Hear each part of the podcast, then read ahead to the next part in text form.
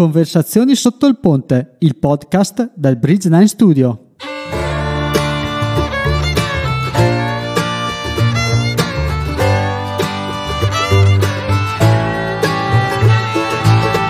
In questo podcast raccogliamo insieme storie, consigli e opinioni di persone il cui percorso di vita è fortemente influenzato dalla musica. Andiamo a scoprire insieme l'ospite della settimana.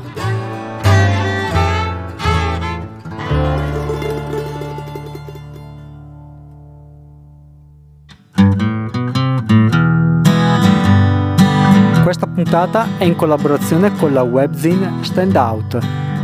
Standout è il contenitore multimediale di info, news, live report, interviste, recensioni, monografie, consigli per l'ascolto, tutto dedicato alla musica. Trovate Standout semplicemente digitando bridge9studio.it slash standout. Vi lascio all'ospite della settimana. Buon ascolto! Ciao a tutti! Oggi a Conversazioni sotto il ponte abbiamo il piacere di avere con noi Sasha Torrisi. Ciao Sasha! Ciao, ciao Massimo, ciao a tutti gli amici. Ciao. Oggi sono molto contento perché devi sapere che ho, diciamo, su suggerimento di un amico, ho mandato un messaggio al canale Telegram del Bridge 9 Studio dicendo appunto che eh, avrei intervistato te e invitando appunto chi segue il canale Telegram a mandarmi un, un messaggio così anche vocale per farti eventualmente qualche domanda e sorpresa delle sorprese è, arrivata, è arrivato un messaggio eh, dal quale sono molto contento per cui durante diciamo, questa chiacchierata mi piacerebbe appunto fartelo sentire perché è appunto un messaggio molto bello che viene penso dal cuore per cui eh, dopo magari lo commentiamo insieme la, okay. la, la, prima volta che ti ho visto io parto, da, parto dai miei ricordi la prima volta che ti ho visto ehm, era in televisione ed era precisamente a Sanremo con i Timoria, che quindi sarà stato l'anno 2002 se non sbaglio. 2002 sì. E poi dopo ti ho visto sempre quell'anno lì, mi sa che avete partecipato anche all'MTV Day. Mi piacerebbe partire appunto su come sei entrato a far parte di Timoria, di, di come insomma, sei entrato a far parte della band, stor- di questa storica band di, della provincia di Brescia. Sì, beh, il, L'ingresso è avvenuto eh, a cavallo tra la fine del 97 e l'inizio del 98 ed è avvenuta appunto ehm, in un momento in cui eh, i, i, Timoria rimasti, appunto orfani ormai del, eh, di, di, Francesco che aveva deciso di, insomma, di prendere anche la, la, sua strada solista, eh, avevano iniziato a guardarsi intorno e a provinare un po' di eh, musicisti, cantanti più che altro, eh, che potessero eh, fare al caso loro. Diciamo che io, siccome li conoscevo già da alcuni anni ci si vedeva proprio in amicizia, eh, decisero in quel momento di non soltanto di portare avanti eh, un, eh, una persona che avesse delle qualità artistiche o una sensibilità artistica, ma di avere una persona al loro fianco che fosse anche un amico, che fosse una persona affidabile e, e fidata.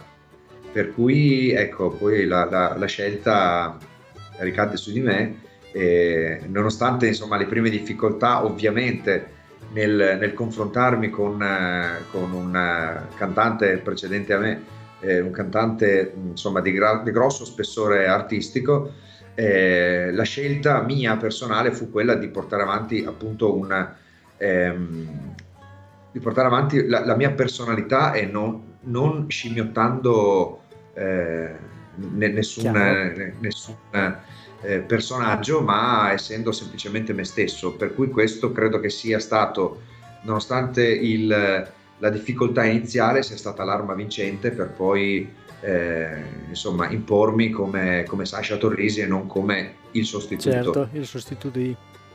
Ma chi, eh, prima di entrare nei Timoria, qual è stata la tua storia diciamo, mus- artistico-musicale?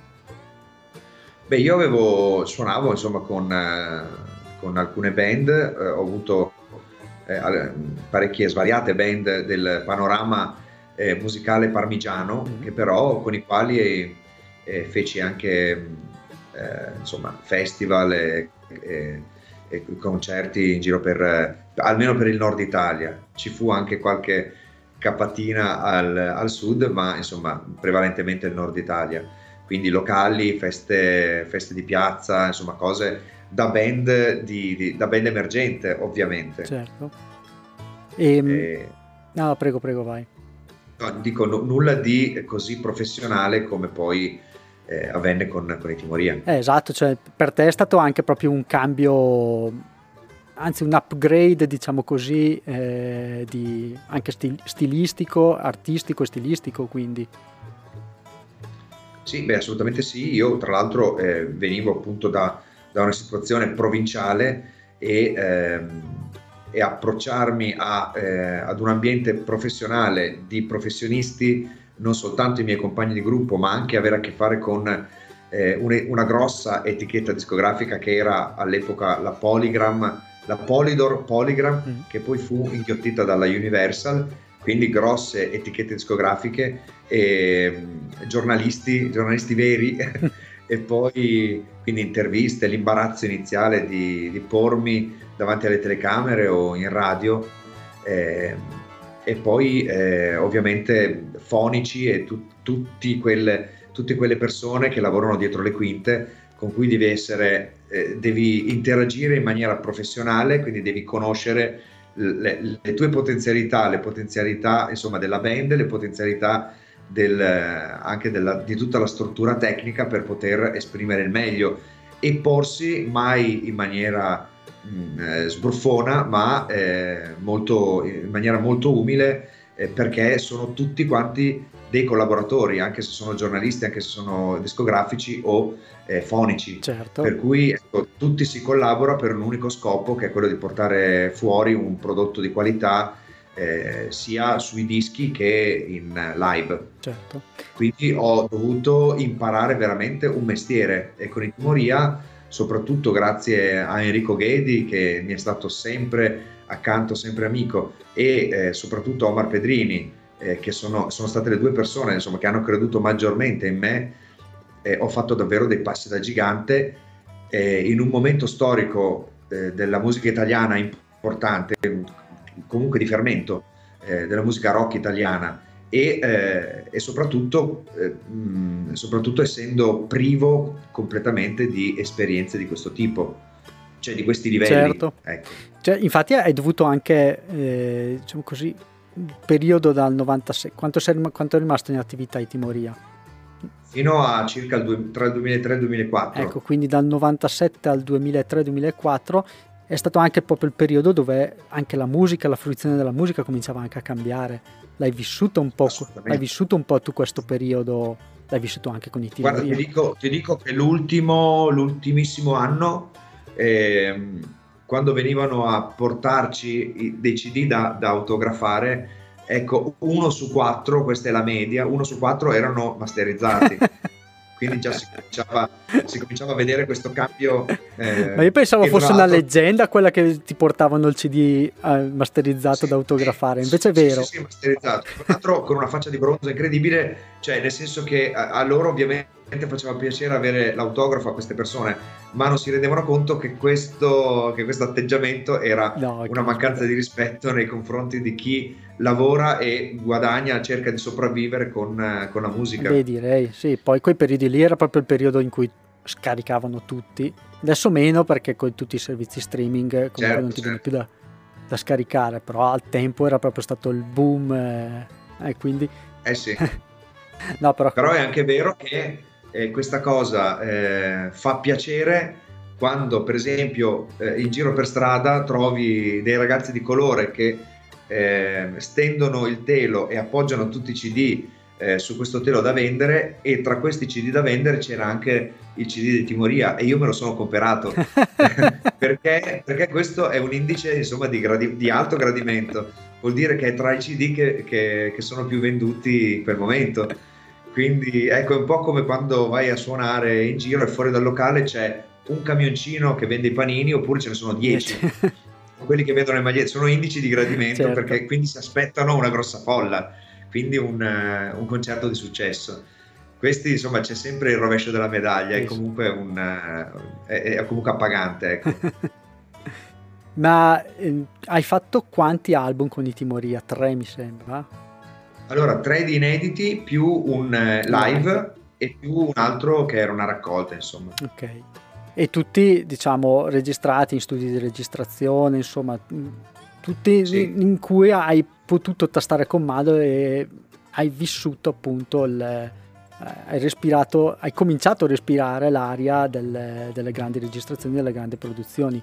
Quindi questo... Tra l'altro, eh, registrazioni fatte come si facevano una volta, ovvero non Pro Tools digitale, eccetera, ma tutto ancora in, analo- in analogico su e su, su, sulle bobine, sui nastri, per cui eh, aveva un sapore. Anche la registrazione non era vabbè, tanto registro e poi l'aggiusto con l'autotune. No, lì dovevi, dovevi cantare per forza di cose, dovevi cantare preciso, dovevi suonare pre- in maniera precisa, non c'era modo di aggiustare il tiro. Eh certo. e, quindi ecco, è stata una scuola anche quella, ore e ore e ore con le cuffie in testa a eh, registrare eh, cuffie magari amplificatori, una frase, cuffie amplificatore. amplificatore, assolutamente tutto, tutto, tutto, tutto suonato. Quindi ecco, è stata una bella scuola, nonostante fossimo già nel, nel periodo del digitale, eh, che stava prendendo fortemente l'avvento il digitale, eh, però il, eh, abbiamo deciso anche per una purezza di suono, un calore di suono, di registrare i tre dischi che ho registrato io in originale, sono registrati con, eh, con un impianto, l'impianto di una volta, con le bobine. Tra l'altro in uno studio fantastico che eh, rilevò praticamente un mixer gigantesco mm. dallo studio di Abbey Road. Okay. Quindi su quel banco, su quel banco mixer ci registrarono tra gli altri anche i Pink Floyd, quindi Wish We Were quel, quel um, periodo lì, Animals, il periodo eh, della fine anni 70. E chissà che emozioni poi. Com- eh sì, come si... Cioè, scusami, dell'inizio... No, aspetta, cos'era? Vabbè, comunque anni 70. Come si chiama lo eh, studio? Animals. E lo studio si chiamava, perché ormai non esiste più, si chiamava eh, Esagono eh, a Rubiera in provincia di Reggio Emilia, proprio al confine tra Reggio Emilia e Modena. Ok. Sì, guarda, io ho avuto l'occasione di andare quest'estate per una rubrica che abbiamo aperto con il Bridge Night Studio. Eh, siamo andati a visitare lo studio Sotto il Mare, Sotto il Mare studio di sì. Luca Tocconi. Ah, esatto, abbiamo fatto con lui insomma, una visita guidata dallo studio Beh, io ti dico che ho avuto la pelle d'oca da quando sono arrivato, quando siamo andati via, poi Luca è stato super disponibile, ci ha descritto tutto, è proprio, è proprio stato come... Posso solo immaginare quello che provavi a registrare, insomma, come si faceva una volta. Eh sì, perché sì. È, è, un'altra cosa. È, so... è, molto più difficile, decisamente, cioè ci vuole più tempo, però il risultato è assolutamente molto più gratificante anche se poi quando esce eh, un disco e sai che questo disco viene, che queste canzoni vengono schiacciate da, da, da, dai, dai, social anche, certo. proprio schiacciate, sì. compresse, o addirittura entrano in una chiavettina così. Eh, quindi hai mesi, forse a, a, volte anni di lavoro chiusi in una chiavettina, eh, quindi tante frequenze, tante sonorità, tante eh, sfumature di, di una canzone non vengono percepite perché appunto eh, tagliate, schiacciate dal, dal, digitale, quello ti fa un po' girare le scatole, però dai, è vero, è vero. diciamo che che arrivi l'essenza. Il grosso problema è anche, secondo me, che la maggior parte di noi ascolta le... cioè di noi. Certo. O meglio, la maggior parte del pubblico ascolta dalle casse del telefono. E lì purtroppo certe frequenze si perdono inevitabilmente perché ascoltare da una cassettina grossa così eh, non si può pretendere purtroppo. Però vabbè, ci dobbiamo adeguare anche ai giorni nostri. Per cui, per cui ti sei portato a casa questo bagaglio eh, che hai portato avanti negli anni, perché non sei rimasto fermo dal punto di vista musicale. No, no, no, anzi, ho, sono sempre stato molto attivo e sì, comunque l'esperienza, l'esperienza Timoria, la scuola Timoria mi ha accompagnato sempre perché mi ha dato comunque una grossa, eh, un grosso imprinting per poi eh, eh, continuare per la mia strada con, come dici tu, un bagaglio di esperienza notevole. E cosa hai fatto poi successivamente allo scioglimento di Timoria, dal punto di vista musicale? Beh, dal punto di vista musicale ho collaborato con uh, alcuni artisti, quindi nei dischi di alcuni artisti, per esempio dei miei concittadini Idea, che si chiamano Idea con l'H davanti, e hanno realizzato degli album decisamente molto belli. Poi, come spesso succede, eh, tante volte mh, gruppi che, che, cercano di fare, eh, di dare il loro meglio, magari non riescono a venire fuori eh, come, eh, come, meritano. E, e ho collaborato appunto con, con, questi gruppi, tra cui anche una band, una super band italiana con cui sono stato dieci anni eh, che si chiama Rezophonic ed è praticamente un progetto artistico eh, diciamo costruito per, con lo scopo di, eh, di, raccogliere fondi e costruire dei pozzi d'acqua in Africa. Poi nel frattempo abbiamo costruito anche altre cose, tra cui eh, cisterne per la, per la raccolta d'acqua piovana o tre scuole, così.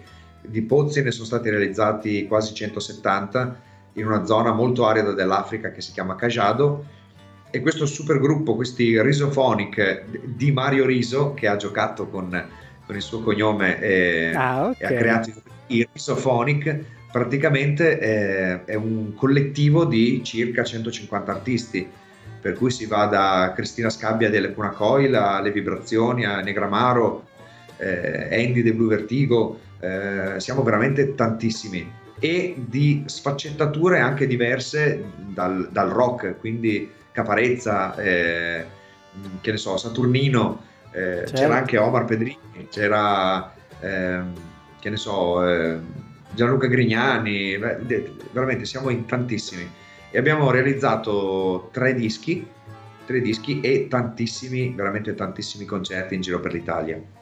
Ma come funzionava la, diciamo così, la scrittura di un brano, di un disco o la collaborazione di tutti questi artisti?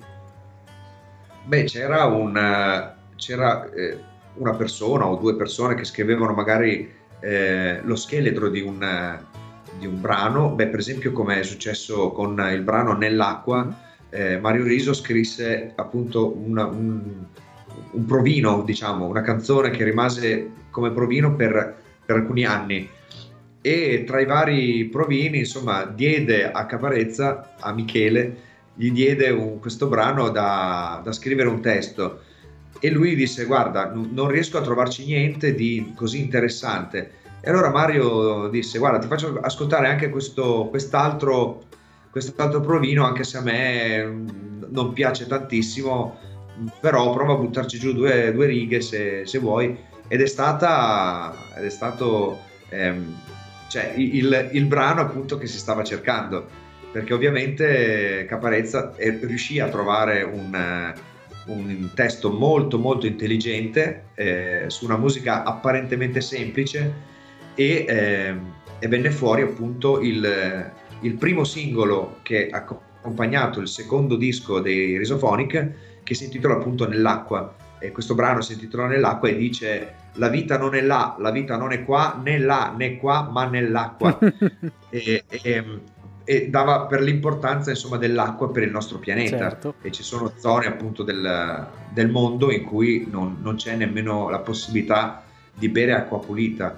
Quindi non bere acqua pulita vuol dire non sapere se si arriva il giorno dopo, tante volte. E, proprio come vita. Certo. e, quindi, e, quindi, insomma eh, abbiamo toccato con mano certe, certi disastri ambientali mondiali e insomma abbiamo preso in tantissimi abbiamo preso a cuore questo, questo progetto. Bello. E a me, tra, tra una cosa e l'altra, ha, ha occupato dieci anni di vita. sono sempre stato molto molto attivo su, questa, su questo fronte. Beh, sia dal punto di vista musicale, che, cioè no. immagino sia dal punto di vista musicale che dal punto di vista proprio di eh, beneficenza, tra virgolette, nel senso sì, essere, sì, sì, certo, certo. essere, attivo sul campo proprio. Ti è capitato anche di andare in Africa? Chiaro. No, io personalmente no, alcuni di noi sono andati comunque la cosa bella è che ogni volta che viene costruito un pozzo, ogni pozzo ha il nome di un, eh, di un artista eh, del progetto Resophonic che, eh, che ha, dato, ha contribuito insomma, a realizzarlo. E io ho una targa, come tutti noi, ho una targa con esattamente le coordinate dove trovare il pozzo che porta il mio nome. Bellissimo, bellissimo. È molto cosa. bello, sì. Bello, bello. È, è, sceso giù, oltre Mario Riso, è sceso per esempio Roy Paci, è sceso eh, Pau De Negrita, insomma c'è, c'è stato, ci sono stati eh, personaggi che sono arrivati proprio lì e hanno visto e toccato con mano. Certo. E dopo questa esperienza sei arrivato a un nuovo me. Il nuovo me che è del 2009, che, eh, che comunque eh, il nuovo me è, è, stato nel frattempo dei Rezzofonic. Okay. Quindi ecco. Eh, che ricordiamo un, che è il tuo un... album, che è il tuo primo album da solista. Il primo album solista, esatto. Ok. Avevo canzoni già eh, diciamo già pronte da un po' che aspettavano di, di essere registrate definitivamente e pubblicate e insomma presero la luce nel, nel 2009 mm-hmm. e col primo singolo Un nuovo me e, e il secondo singolo Nell'aria che ebbero insomma un discreto successo nonostante fosse un progetto appunto così eh, diciamo di nicchia. Certo. Senza senza grosse etichette discografiche alle spalle, eh, autoprodotto e quindi, e quindi insomma nel, nel, mio piccolo comunque sono riuscito ad avere un bel, eh, un bel riscontro di pubblico e anche, anche un bel tour dove eh, sono andato più avanti del, del, previsto nel girare l'Italia eh, in giro la mia musica. Hai avuto dei musicisti a supporto? Ho avuto dei musicisti a supporto che tra l'altro hanno poi qualche anno dopo preso la loro strada, mm. due dei quali eh, attualmente suonano con Vasco, ah. eh, che sono Andrea Torresani al basso, che è andato, è andato, a suonare, ormai sono tre anni, si va per il quarto anno che, che suona con Vasco Rossi, e, e Mattia Tedesco, la chitarrista, certo. che ha suonato, eh, ha suonato, adesso suona con Vasco, ma nel frattempo ha suonato con Grignani, con Dolce Nera, aveva già registrato delle canzoni di Vasco in studio, ma non appariva mai, capito? Quindi ecco, una bella soddisfazione anche quello, avere, eh, avere portato avanti eh, dei musicisti, è, un, un, è stato un po' quel, ciò che fecero i Timoria con me, io ho, ho, ho fatto un po' da... Eh, ho rimandato, tramandato una, una cultura musicale eh, professionale seria. Hai fatto ecco, un po' da questo, traino, insomma. Da... Sì, sì, sì, questo mi rende orgoglioso. Ecco. Bello. Beh, questa, eh, questa qua è un'ulteriore dimostrazione di quello che dico sempre, che sono, sono poi le relazioni quelle che portano avanti il mondo, nel senso che eh, conosci gente, collabori e, e porti avanti sì. tutto quello che potrebbe essere un discorso che sia artistico, personale, professionale. E, insomma, sono proprio le, le, relazioni che portano avanti il tutto. Certo. E, hai incontrato delle difficoltà realizzando questi EP? Cioè, ehm. tradu- tradotto, venivi da appunto da probabilmente dall'esperienza eh, timoria, esperienza rezophonic, quando ti sei trovato a fare un EP da solo. Hai pensato subito vado in uno studio, mh, mm, ripeto l'esperienza timoria, qual è stato il, il, percorso che ti ha portato a Beh, realizzare? Innanzitutto, innanzitutto lo studio era decisamente diverso, molto più piccolo con meno mezzi eh, e io meno risorse ovviamente economiche rispetto ad una Universal Music, però eh, insomma diciamo che il risultato è stato ottimo e, e insomma ne, ne, vado, ne, vado, orgoglioso tuttora e addirittura qualcuno mi ha detto guarda è, è molto avanti anche come suoni rispetto a quello che si sente oggi per cui eh, una, una, piccola soddisfazione, per esempio, è che nell'allora iPod, che si usavano gli, gli iPod, sì. eh, eh, tra le varie canzoni eh, che aveva ehm, Giuliano San Giorgio de Negramaro, aveva anche le mie canzoni che si ascoltava. Per cui ecco, è una cosa anche, anche per i Timoria, è, su, è successa la stessa cosa, nel senso che, e succede tuttora la stessa cosa nel senso che tantissimi musicisti, tantissime persone del settore musicale eh, comunque eh, apprezzano molto i Timoria e prendono spunto dai Timoria, da quello che hanno lasciato artisticamente e quando incontri Negramaro e dicono eh, un Giuliano San Giorgi ti dice eh, grazie per aver scritto certe canzoni perché sono, mi hanno fatto da scuola. Io ho iniziato a suonare facendo le cover dei Timoria, ti rende, ti rende orgoglioso. e stessa cosa i Modà per dire le vibrazioni, tanti gruppi che oggi vanno eh, alla grande. Ecco, certo. hanno iniziato ascoltando, insomma, prendendo spunto un po' da, da quel, dalla produzione dei Timoria. Eh, questo è bello, insomma, fa, ti, ti, rende insomma, importante almeno eh, agli occhi di, eh, de, de, degli operatori del settore. Guarda, ti, eh, visto che hai citato, hai, abbiamo ricitato i Timoria, ti faccio ascoltare il messaggio che ho, che ho ricevuto. È un messaggio piuttosto lungo, anzi, mi aveva mandato più vocali, diciamo, ho cercato di compattarlo, dura due minuti, però lo ascolterei tutto okay. perché secondo me ti, ti darà delle soddisfazioni. Te lo faccio partire. Okay. Ciao, buongiorno, io sono Francesco, sono 1976, quindi ho vissuto in pieno gli anni 90, eh, anche musicalmente ovviamente. All'inizio degli anni 90 si ascoltava tantissima musica e così ho conosciuto i Timoria. Sono sempre stato affezionatissimo ai Timoria e ai Litfiba, ma non so perché ai Timoria di più. Sono un batterista e mi piace molto mm, il modo di suonare di, di Diego Galeri. Mi sono comprato da poco, eh, 1999, e l'ho scoperto quindi da poco con, con grandissimo entusiasmo. Quindi mi sono sempre chiesto di chi era quella voce favolosa, sia all'inizio del, del tratto deserto, anche nel ritornello, diciamo e con un mio amico di recente, ascoltando e riascoltando, abbiamo, abbiamo capito, io insistevo sul fatto che era il Lorca, invece lui mi ha detto guarda che questa qui è un'altra voce e sì, abbiamo capito subito, ho capito subito che si, che si trattava di Sasha Torrisi. Devo fargli veramente i complimenti perché è un brano da, da brividi cioè registra- l'incisione della voce sia quella um, di Carlo Alberto Pellegrini che quella di Torrisi sono veramente di altissimo livello, dirette, eh, registrate benissimo, molto dirette, tutte e subito. Complimenti.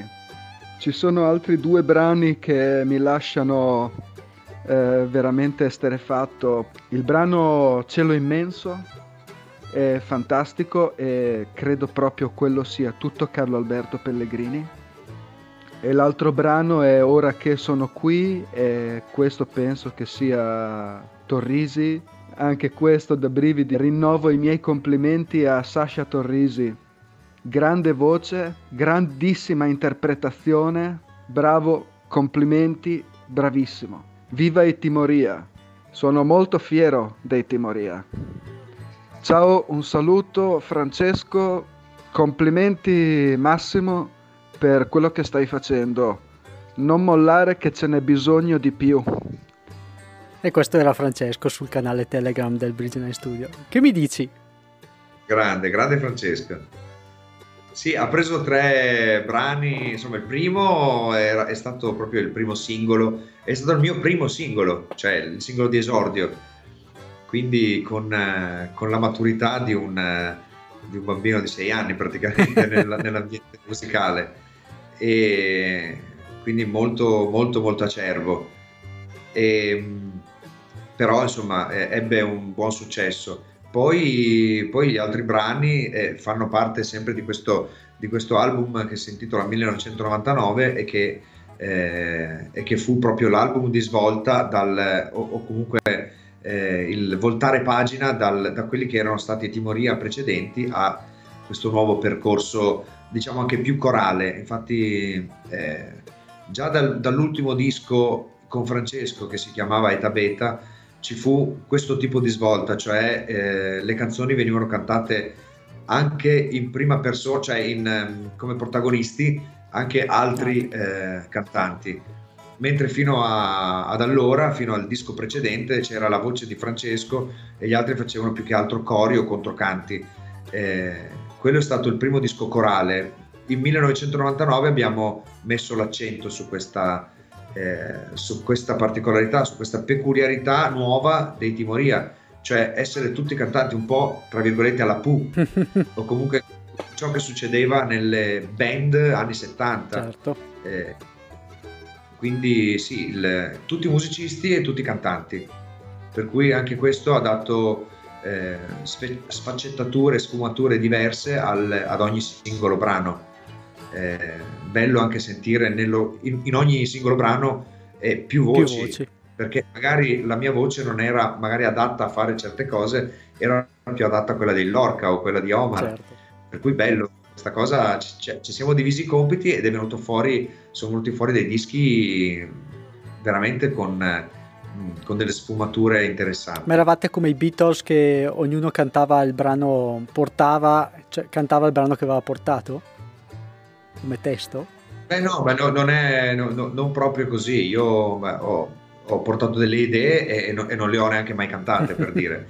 Eh, quello che portava più idee in assoluto ovviamente era, era Omar perché aveva il, il, diciamo, è sempre stato il leader anche nella scrittura dei Timoria, però ehm, tante volte c'erano proprio dei germi e le canzoni comunque venivano eh, sempre, sempre, sempre sviluppate da tutti quanti, quindi ognuno di noi ha sempre avuto un ruolo, eh, diciamo, dal punto di vista arrangiamenti, eh, ha avuto un ruolo importante. Certo. Eh, abbiamo fatto veramente un lavoro di gruppo eh, in, in, studio, diciamo in saletta prove, come si faceva un po' alla vecchia. come si faceva una volta.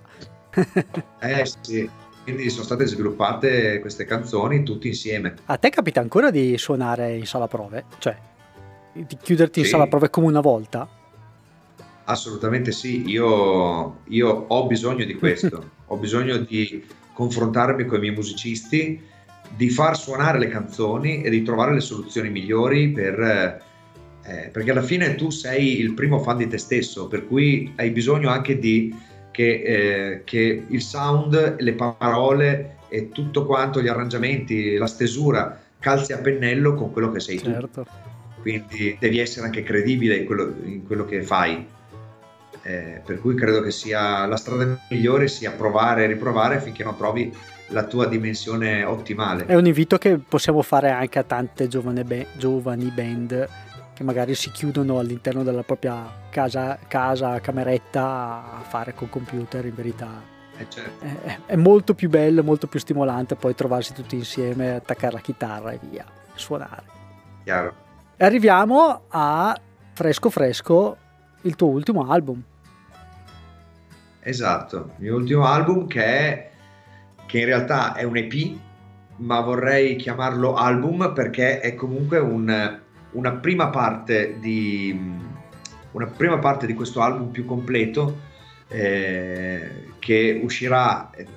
Ho voluto fortemente che uscisse in due episodi differenti, in due momenti differenti del, dell'anno. Eh, appunto per eh, dare anche più visibilità al, al progetto non mi piaceva il fatto di uscire con un album di 10-12 canzoni e, eh, e, e, che venisse preso in considerazione soltanto il primo, massimo il secondo singolo e gli altri brani nulla. Qui, siccome credo che abbiano tutti, quanti, tutti i brani abbiano un'importanza particolare, eh, ho deciso appunto di, suddivid- di dividere il, il disco in due parti e di uscire in contemporanea con la seconda parte del, del, disco anche con un vinile, appunto per i discorsi che facevamo prima di ascolti, di eh, frequenze eh, ottimali che non vadano perse nel, nel, digitale. Per cui ecco, questo vinile sarà ovviamente a tiratura limitata e numerata per dare anche un valore, eh, diciamo, da collezione. Esatto. E, ehm, e questo primo EP, questo primo episodio eh, si intitola Itaca. Quindi, insomma, il titolo omerico già dice tutto, è proprio un, un viaggio ed è un viaggio eh, attraverso le esperienze di tutti i giorni, quindi racconto esperienze eh, avute veramente, ma è anche un viaggio all'interno di, di noi stessi, cioè all'interno del proprio, eh, del proprio io, per ritrovare il proprio io più autentico, più vero eh, e probabilmente più essenziale. Quindi togliendo tutto ciò che è superfluo e cercando eh, la nostra Itaca, cioè il, il, luogo in cui stiamo bene con noi stessi, è il nostro, il nostro cuore, la nostra anima. Certo. Per cui un equilibrio, eh, un equilibrio diciamo, eh, se vogliamo prendere in, in, considerazione la religione, è, una, è un po' buddistico come, eh, come ragionamento, però eh, buddista, anzi, come ragionamento. Però è, è quello che insomma ho, ho, cercato di fare nella realtà eh, della mia vita ed è quello che poi ho voluto raccontare in questi, in questi brani appunto che, eh, che, compongono il disco Itaca. Ci dobbiamo aspettare un album rock mh, mm, oppure anche con sonorità un po' più moderne? Di... Allora c'è un po' di tutto, c'è un po' di tutto, nel senso che la matrice è comunque rock però ecco dal punto di vista arrangiamenti, dal punto di vista della scrittura per esempio è, è molto ca- ehm, cantautorale, dal punto di vista degli arrangiamenti c'è rock ma c'è anche, eh, abbiamo attinto anche un po' all'elettronica, ci siamo eh, eh, serviti anche un po' de- dell'elettronica essendo nel, nel, 2020, quindi per forza di cose eh, abbiamo, abbiamo sfruttato l'elettronica. E perché no, questo progetto strizza anche l'occhio un po' al prog anni 70 70, quindi a band anche italiane eh, che vanno da, da, dalla PFM agli area al banco e ai miei vicini ormai di casa quasi, le orme per esempio, okay. che, sono, eh, che sono di Mestre, Venezia. Certo. Bello, bello, ce lo andremo a, a ascoltare aspettando anche per, la seconda parte. Quindi è un, disco, è un disco che si fa fatica a collocare in un unico genere.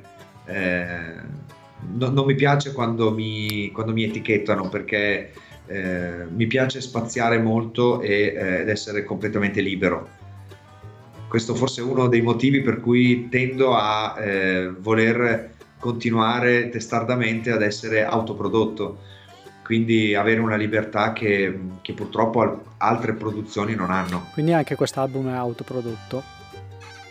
Assolutamente sì. Se, devi, eh, se tu dovessi individuare due cose eh, che sono cambiate radicalmente, abbiamo passato un po' di epoche, insomma, dal, nova, dal fine 90, eh, sì. 2010, 2020 adesso. Se dovessi trovare due cose che sono proprio cambiate dal punto di vista discografico, quali sono? Ma è, è cambiata totalmente la comunicazione, ovviamente. Eh, cioè, il modo di comunicare un nuovo album, un nuovo progetto artistico, che sia musicale o, o, pittorico, o comunque qualsiasi linguaggio artistico, ha, oggi ha bisogno di un altro tipo di comunicazione rispetto agli anni 90, ovviamente. E, e per quanto riguarda invece proprio la musica, secondo me è cambiata eh, dai giovani, dai giovani musicisti di oggi è cambiato proprio l'approccio, eh, ma sono cambiate tante cose, nel senso che la musica dal vivo, per esempio, difficilmente eh, si riesce a suonare dal vivo, quindi difficilmente riesce ad emergere da quel punto di vista. C'è di buono che però ci sono tanti, eh, tanti social, tanti mh, canali in cui ti puoi far notare. Questa è una cosa buona però eh, ecco il musicista come lo conosco io, il musicista classico che vuole, il rocchettaro che vuole eh, emergere e, e, come obiettivo nella vita eh, dice per emergere devo andare ad un talent, ad un talent show, eh, questo mi provoca parecchia tristezza, però mi rendo conto anche che è la strada più breve, forse più facile per arrivare al, al successo, quello vero. Però ovviamente devi, devi anche avere delle, delle, qualità e un talento eh, Beh, certo, ovvio, ovvio, devi avere qualcosa da dire probabilmente. Certo. Che rapporto hai con i social? Pessimo. Nel senso che cerco di gestirmi il, il minimo indispensabile ai miei social Poi per fortuna, e ne approfitto per ringraziare eh, anche in diretta eh, queste persone, ho uno staff che mi, che mi, aiuta, mi dà una mano a, a tenere in ordine un po' il tutto. Eh, sì, sì. Beh, adesso è diventato... Sì, altrimenti sarei, sarei disastroso. Anche da questo punto di vista sono un artista, cioè Ehm, preferisco vivere la vita vera eh, piuttosto che la finzione dei social, anche se oggi mi rendo conto che è molto importante. Che altro è che eh, i social hanno, me ne sto accorgendo anch'io, hanno una velocità pazzesca.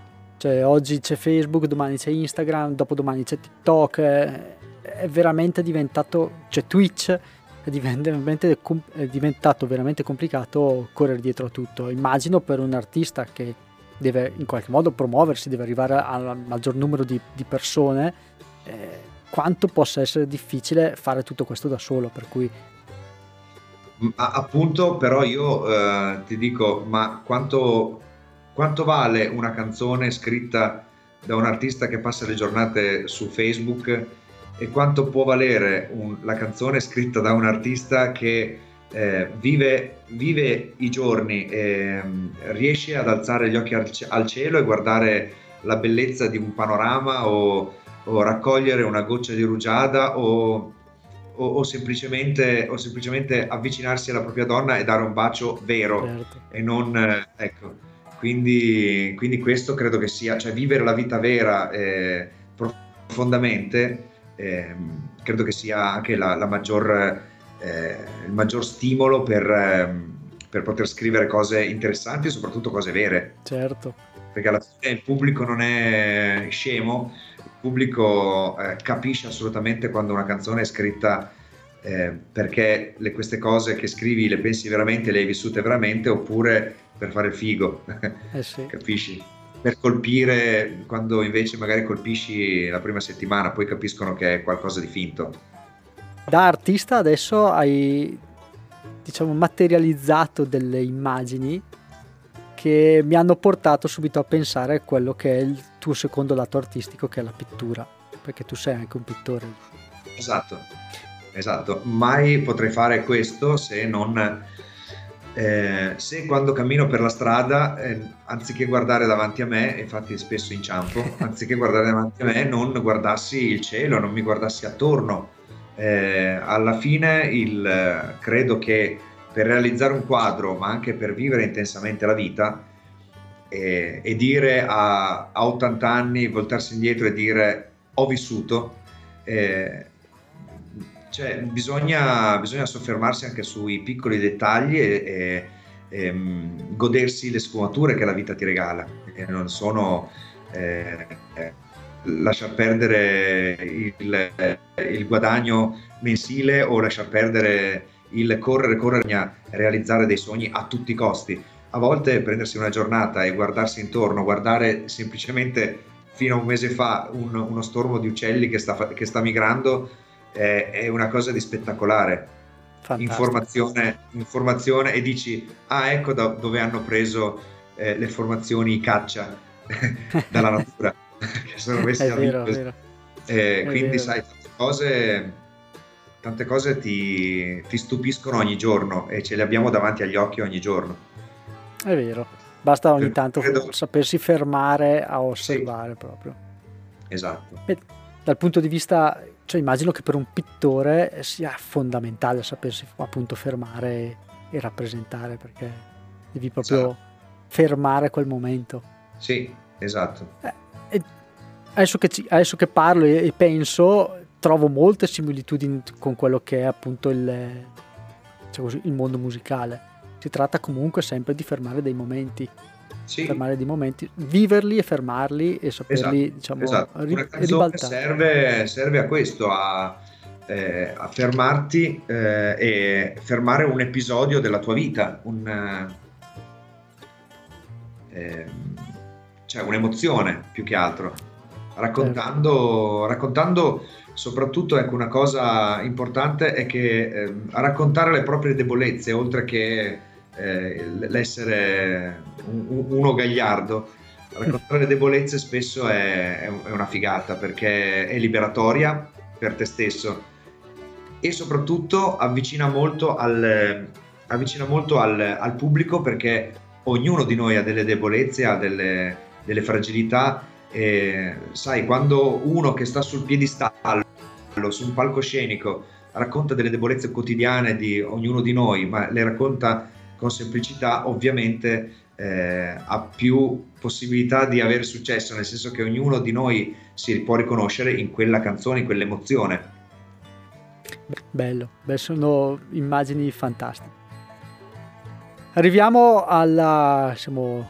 stiamo avvicinando alla conclusione e ti faccio le due domande che di solito spaventano tutti.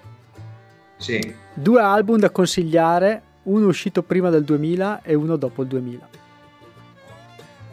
Mamma mia, allora, uno uscito prima del, due, del 2000, eh, ti consigli- consiglierei, non lo so, tutta la produzione delle Zeppelin, quasi tutta la produzione delle Zeppelin, una a caso, ma in realtà ce ne sono tantissimi di gruppi o di artisti da consigliare. Eh, credo comunque gran parte degli anni 70 hanno rivoluzionato davvero la musica, eh, la musica anche attuale, oppure l'inizio degli anni 90 quando eh, ci fu una seconda ondata di fenomeni grunge eh, dai Nirvana e Alice in Chains, Soundgarden, eh, eh, per Jam, che più ne ha più ne mette. Insomma, quale tu, periodo... anche tu hai tinto a piene mani. Sì, fu un periodo di grande fermento musicale, artistico. Dopo il 2000 credo che forse, ecco, mh, mm, qualcosa tra i Muse, i Radiohead e, eh, e, i, e i, primi eh, Coldplay. Mm-hmm Ecco. Bello. Dovevo dire una, ne ho dette. Ma sì, va benissimo, va benissimo, anche perché sono... Diciamo, mi sembra di capire che abbiamo gusti musicali molto molto vicini. Sì. Per cui... Eh, due libri da consigliare? Un libro sulla musica e un romanzo.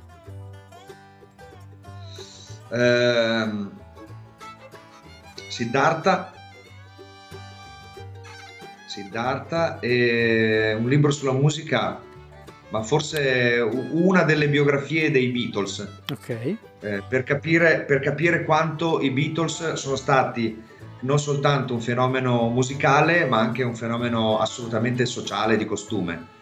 Eh, quindi quanto è cambiata anche la musica dal punto di vista del costume e sociale da, dal, dai, dai, da, dal, periodo pre-Beatles a dopo. Certo, bello, bellissimo, bellissimi consigli, grazie. Eh, fa... no, me ne è venuta in mente un'altra guardandoti prima. Gibson o Fender? Gibson. Gibson. Anche se io ho Fender, però anche la Gibson, ma preferisco il suono della Gibson. Il Fender è più, è più eh, ottimale, diciamo, per tante cose. La Gibson ha più personalità, secondo me. Ok, però usi Fender. uso entrambi. Sei uno di, eh, sei tipo Smashing Pumpkins che tentano di, che tirano fuori il suono Gibson utilizzando il Fender. Eh, anche sì. Una cosa esatto. del genere. Dov'è che ti possiamo trovare sul web? Allora, sul web o sul, sul mio sito ufficiale che è www.sasciatorrisi.it oppure eh, su Instagram o Facebook, eh, i miei social eh, mm, sono eh, conosciuto come Sasha Torrisi Official, okay. per cui lì c'è assolutamente eh, di tutto di più ed è sempre aggiornato appunto grazie al mio staff e non a me. Perfetto, perfetto. Ultima, ultimissima curiosità che ti chiedo, ho visto dalla liberatoria che mi hai mandato che il tuo nome non è Sasha. Sì. E da dove deriva Sasha? Deriva da molti molti anni fa eh, un, il mio primo bassista, che era un bassista argentino e aveva la mania di storpiare i nomi, aveva i capelli veramente molto lunghi e ricci e, e mi disse guarda con i capelli così sai che assomigli a Sasha dei Guns N' Roses. E in realtà era Slash. E, e, da lì mi rimase insomma questo soprannome Sasha che poi divenne insomma eh, il mio pseudonimo tuttora. Perfetto. Bellissimo. Tuttora lo è. Quindi anche, anche io ho un eh, diciamo soprannome che deriva da una storpiatura del mio nome nel senso che c'era il mio compagno di classe che mi, invece che chiamarmi Max mi chiamava Mac, per cui il mio soprannome è diventato Mac, quindi è così. Bene, bene.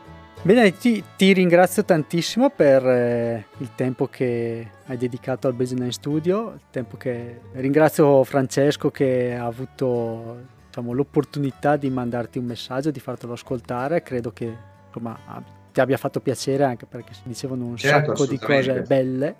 Assolutamente lo ringrazio. E noi ci sentiamo, anzi andremo anche a ascoltarci nell'attesa di eh, andremo ad ascoltarci il tuo nuovo album nell'attesa di avere per le mani anche il vinile. Perfetto, questo primo singolo che si intitola La mia prigione è già, è già su tutti i canali, insomma, che su YouTube si può assolutamente vedere. E in attesa adesso di uscire col secondo singolo che si intitolerà Senza rimpianto. Quindi, Covid permettendo, tra poco ci sarà un, un nuovo singolo. Più o meno quando è prevista l'uscita? credo per eh, gennaio. Perfetto, perfetto. Allora con l'anno nuovo ti lasceremo alle esatto. spalle il 2020 e partiamo alla grande. Esatto. Ti ringrazio tantissimo, eh, sei stato veramente molto gentile. Grazie, grazie a te, grazie di tutto veramente, è stata veramente una chiacchierata super piacevole di condivisione di un sacco di punti di vista. Grazie ancora. Bene. Grazie, grazie Massimo, a presto. Ciao, a presto, ciao. ciao, ciao. Grazie a tutti gli ascoltatori. grazie. Ciao. ciao. Grazie per aver ascoltato il podcast. Tutti i riferimenti citati all'interno della puntata sono riportati in descrizione al video. Vi rimando al sito www.bridge9studio.it per seguire tutte le attività del Bridge9 Studio e noi ci vediamo la settimana prossima con un nuovo contenuto. Grazie e alla prossima. Ciao!